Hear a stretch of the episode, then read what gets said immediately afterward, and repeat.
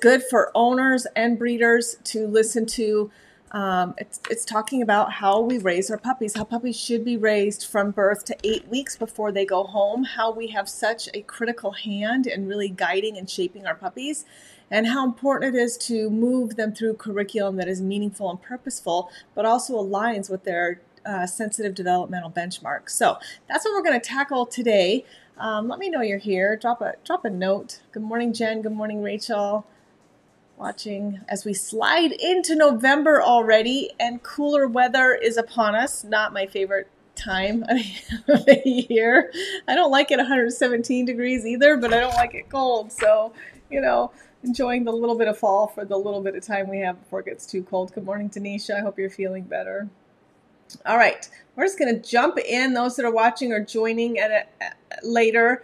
Um, this will be on YouTube plus on our podcast as well, so that you can go back and listen to it. We're going to talk about uh, the proper pacing of puppy curriculum and how it really does have an impact on how our puppies turn out. Of course, we make decisions on the parents we choose, and genetic factors are huge in, in temperament and personality as well.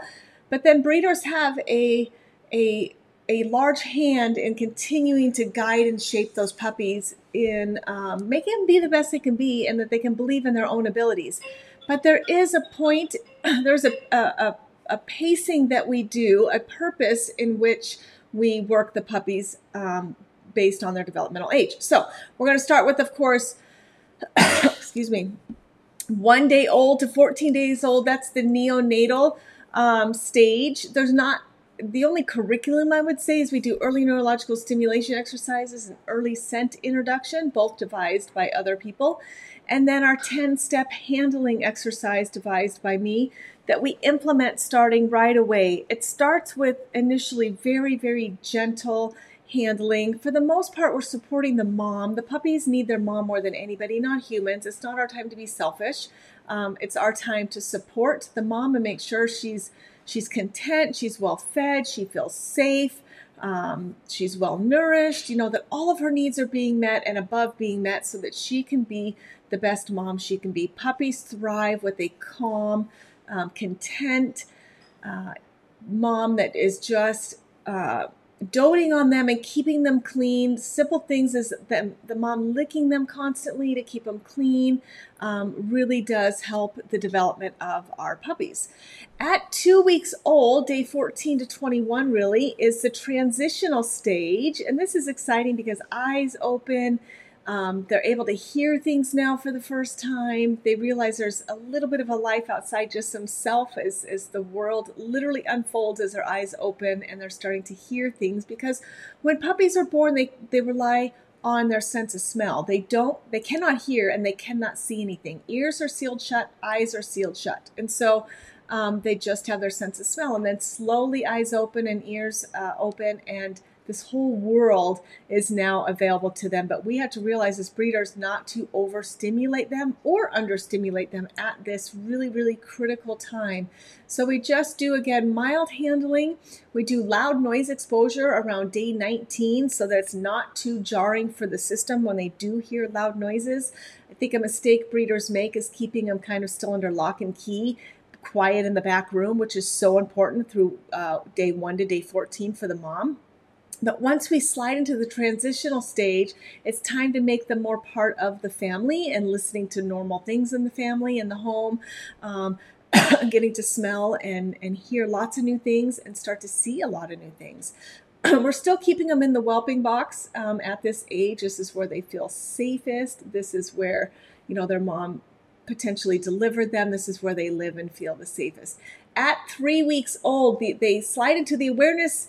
Um, identification developmental stage. And this is really the most exciting because they start vocalizing with purpose. They're up on all fours. They're able to move front and frontwards and backwards. They're starting to play and mouth. And at this stage alone, this is where a lot of breeders get it wrong. And uh, what we're working so hard the empowered badass breeder community of teaching other breeders we don't know if we don't know you know and there's no stupid question when you don't even know what to ask and you just think you're doing what's best and if uh, it, and i respect that and appreciate that but we know that we can do better so At three weeks, we do what's called novelty whelping box exposure. And this is really, really gentle exposure because we're laying the foundation that everything I offer to you, the puppy, everything I offer to you is safe and you can trust me. And I want you to be curious and brave and resilient. But bottom line, I want you to know that anything I present to you or anywhere I take you, you can trust me. This is where this critical foundation is laid. So if you do, if breeders are doing too much at this stage, it has detrimental effects. If you're doing nothing at this stage, it has detrimental effects. So the deal is, is getting that right mix of mild whelping box exposure. We're not changing their situation or where they live. I still want that safety. Um, this is their safest place. This is a place they've always been. And now we're just going to bring in very safe items for them to explore at their own pace. I don't force anything. Um, if they're having a complete meltdown, we'll bring mom in and we'll take everything out and try the next day. Development is really, really rapid with puppies. They develop so much within a 24 hour period. So every day we're given is, is truly a gift to work with them. So if they're not quite ready one day, we just try it again the next day. We'll bring back in mom if they're all stressed out and have, and all have a meltdown and the instant mom is in there they're fine. You can even leave the items in there and then all of a sudden it's no big deal. So it's really it's really beautiful to watch. But if they're feeling brave enough we just let them explore smell climb over bump into any items we put in there. Um, examples that we do is we don't want anything that's abrasive to the to the senses. So anything spiky pokey anything like that that they go up and put their nose on and, and it's it's abrasive. It's a it's not a um, good introduction. it's a, you know, uh, hits them the wrong way. They're like, what the heck? Again, we want everything to be safe. We're laying this foundation of trust. I'm not going to give you something that's going to hurt you or startle you too much when all these nerve endings are still forming. So we're not doing wiggle and jiggle things. We're not doing balls that move. We don't want a lot of unpredictability. We just want safe, like a bucket, um, a watermelon, rolled up towels, um, just really mild exposure, a pair of boots that they can smell and climb over as long as they're clean. Of course, you've got to think about what you're bringing into the whelping box.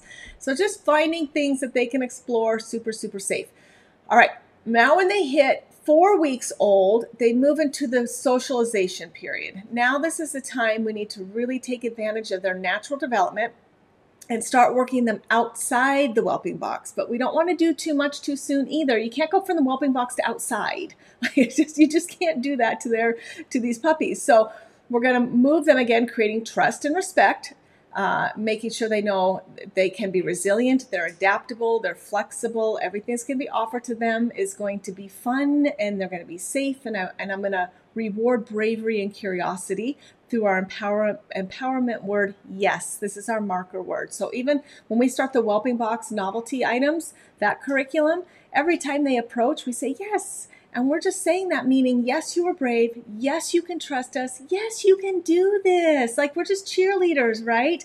We're also there to guide any emotional responses. If one puppy gets too overwhelmed, we'll remove that one puppy. Uh, again, like I said, if the whole litter isn't ready, then we'll wait till the next day. So we've got our empowerment word. Yes, we've already started using that. Now we're just going to work outside the whelping box, but close because I want the same smell of the room and I want the same sounds of the room. I don't want to change their environment completely. We're going to start changing things little by little, and they're just not quite ready yet. So as they they they move into their fourth week. Um, their socialization period. We're gonna. We, this is where we work them in the middle of our nursery with fencing, and we start bringing in things that are a little more unpredictable, things that may move, tunnels they can crawl through, like they can really engage and do some problem solving rather than just exploring in their environment. At five weeks old, it is now time to start working them in different locations. There's, there's different things to think about when working them through curriculum. Uh, to keep in mind. So, one of them sound. What sound are they hearing? we give them lots of different music and movies because you know you have to think about it. Jazz music sounds very different from country music which sounds very different from heavy metal music right? So we expose them to different types of music. The same thing with movies. A child's cartoon sounds very different than a horror movie very different from a war movie very different from a rom-com. So playing them different types of movies. We also have tracks for sound um, breeders out there watching, you can get these on um, YouTube. You can get them on Amazon. You can look on Apple Music. There's desensitizing sounds. If you've got a new puppy, you can get them as well.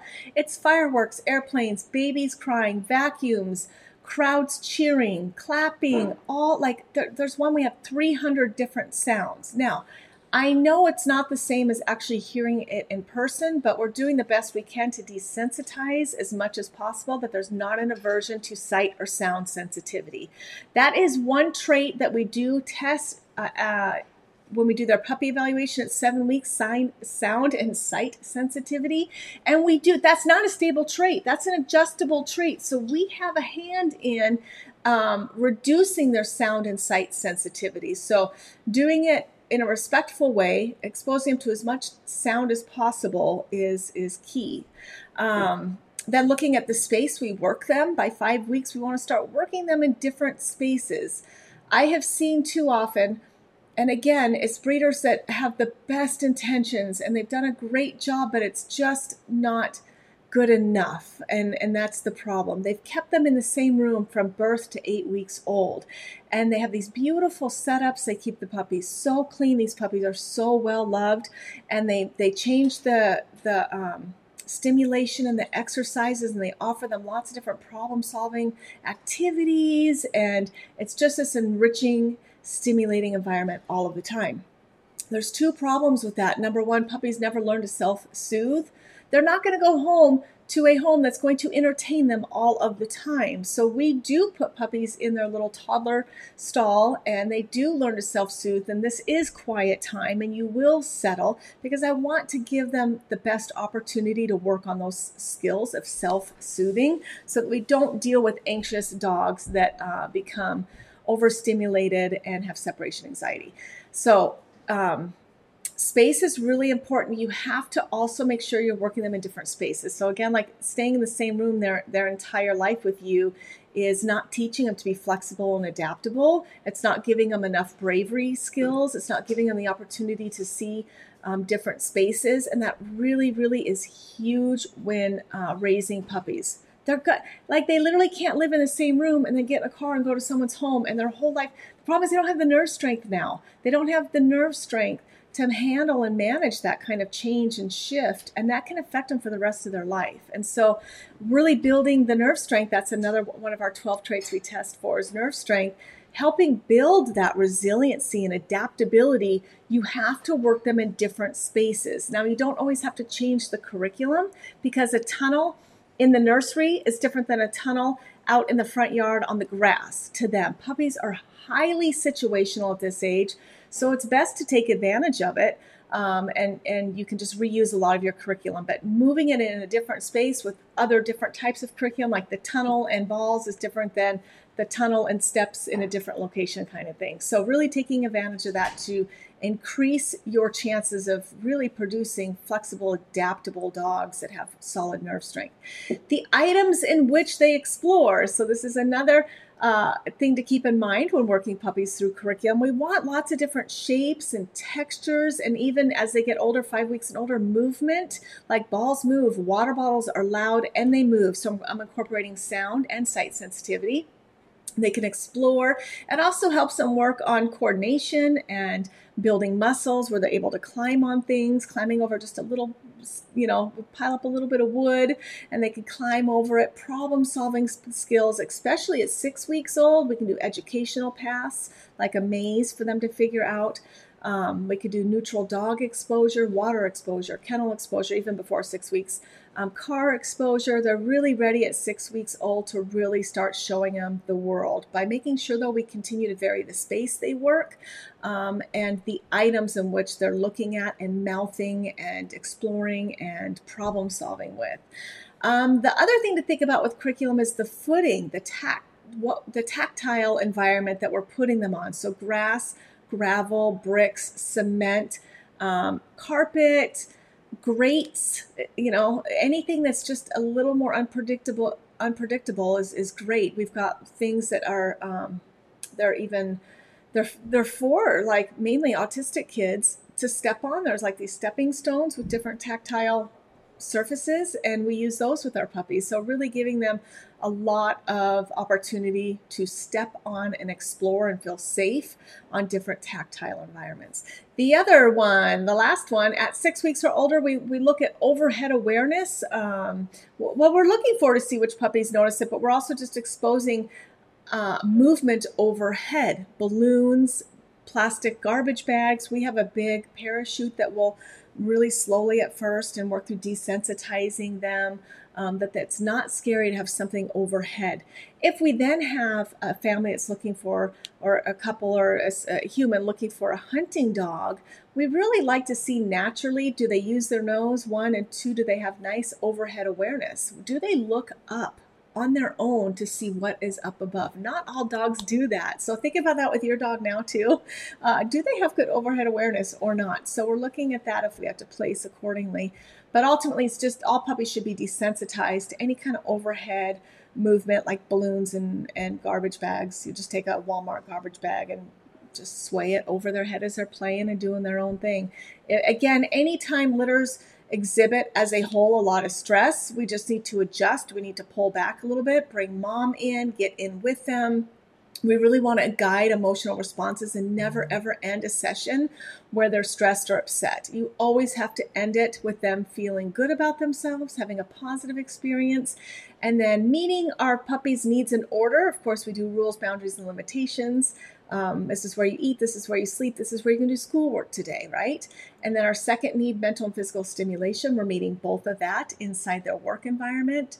And then number three, love and affection. So when they finish on a positive note, now we give, now that they feel like they've they have purpose now that they feel like they've accomplished something they felt proud of themselves they're starting to believe in their own abilities now we give them love and affection we do our 10 step massage, our puppy massage. They get their sponge bath. They get cuddles. They get held to our get held close to our heart and our face and our nose and we rock them like and then they go down for their nap in their toddler stall more of a quiet environment where they learn to self-soothe they understand it's nap time all of their needs have been met and then we start over and repeat uh, continuing to always meet their needs in order but it's really, really important that you're moving, you're pacing your curriculum with your puppies that meet these developmental benchmarks. You're not moving too quickly, too soon, and taking from the whelping box outside to everything's unpredictable, everything's changed. We have to build that trust. We have to build that respect and we have to build that nerve strength and confidence within our puppies and working them every day. We're there to be their cheerleader. We're there to continue to use the gift, the magic of the yes marker word, letting them know, yes, you are brave. Yes, you are Kay. Yes, I am here. Yes, you can trust me. This is a gift that is given to new owners. These puppies have been imprinted with this that you can use for the rest of your dog's life. Anytime they look at you like, I don't know, I'm not sure, you say yes, they're like, okay, they shake it off and keep going. And that's a beautiful thing to see so many issues with fears is because it wasn't handled correctly. Um, we had best intentions. We thought by rescuing him and taking him from a situation and never exposing him again was the right thing to do. And in fact, it wasn't. It made things worse. You're actually telling your dog that's exactly what they should fear. So, empowered badass breeders work their puppies just like I talked about. They've been trained, they have uh, had classes. Um, I've done some in person training sessions but really helping them understand that working your puppies alongside their developmental benchmarks and doing it with, with purpose and making sure it's meaningful is really, really empowering. We also offer, I'm just going to slide this up here, I give examples of like what what is appropriate at what age. Um, this is in our Badass Breeder Guide and on our Empowered Badass Breeder um, software and it just lines things up for you just to kind of keep in mind, you know, from day 28 to 34, here's ideas of things. Um, and you see by week six, you, we open up everything so they can accomplish more unpredictable environments, continue moving them to different places, and you can stack stress a little bit more, a little bit faster to them as they are growing. Those are all things we're going to look at when we evaluate them at between seven and eight weeks old. So um, it really helps problem solving, using their nose, giving them fun activities. I think it's really important um, that we offer them the school environment and then end on our terms as well um, so that it's like it, it's its own thing. It's not their living environment. They don't live with in their classroom essentially. Just like your kids can't live at school. They need to be able to step away. They've worked hard. They've done what they've needed to do. They've done what i've asked them to do. And then they can de-stress um, and get love and affection and have quiet time and do what they need to do as well. So it, you know it's it's my big belief that puppies shouldn't be raised in, a, in an overstimulating um, environment 24 7 that there should be some downtime for them.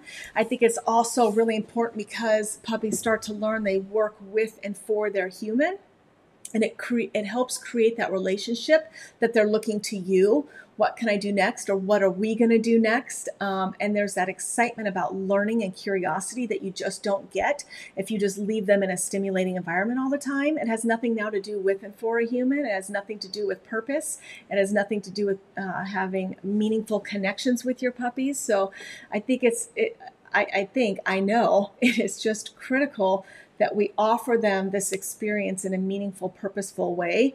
And they just don't live in this environment, just like us at work. You know, we, we do much better when we can be able to step away and take a break, and then, you know, bringing them in. It's it's done meeting their needs in order. They feel like they, they've accomplished something. They get this pride, um, and then it's very, very much rewarded. Their bravery, their curiosity is rewarded. So we're setting up that foundation that's not done otherwise. So that's those are some huge points and marks I wanted to share with you as owners of uh, you know sometimes it's just like we're all having fun, which we are having fun, but uh, the, behind the scenes of why we do the curriculum, in which order we do the curriculum, and how we move them has now been told. The secret is out for you. So if you're looking to buy a puppy um, from somebody else I highly encourage you to look for an empowered badass breeder. We're going to be listing those breeders that have been certified through us. They've proven they can do this. They've proven they can do the evaluations um, on our badassbreeder.com website. So those that are actually certified through us will be on there. That's coming very, very soon. But just ask. At the end of the day, just ask Do you do curriculum? How do you do curriculum? Why do you do curriculum? If these answers can't be asked, then then maybe that's not the breeder to to choose, you know? So really making sure these puppies are being honored and respected. They they get their puppy evaluation that they have been empowered through this entire process and they have been given the opportunity to believe in their own abilities and then honored and respected for those abilities. And that is what is magical and that is what our dogs deserve. All right, I'm Jeanette with Forrey Kennels. Uh, our healing hearts and changing lives through the power of a dog.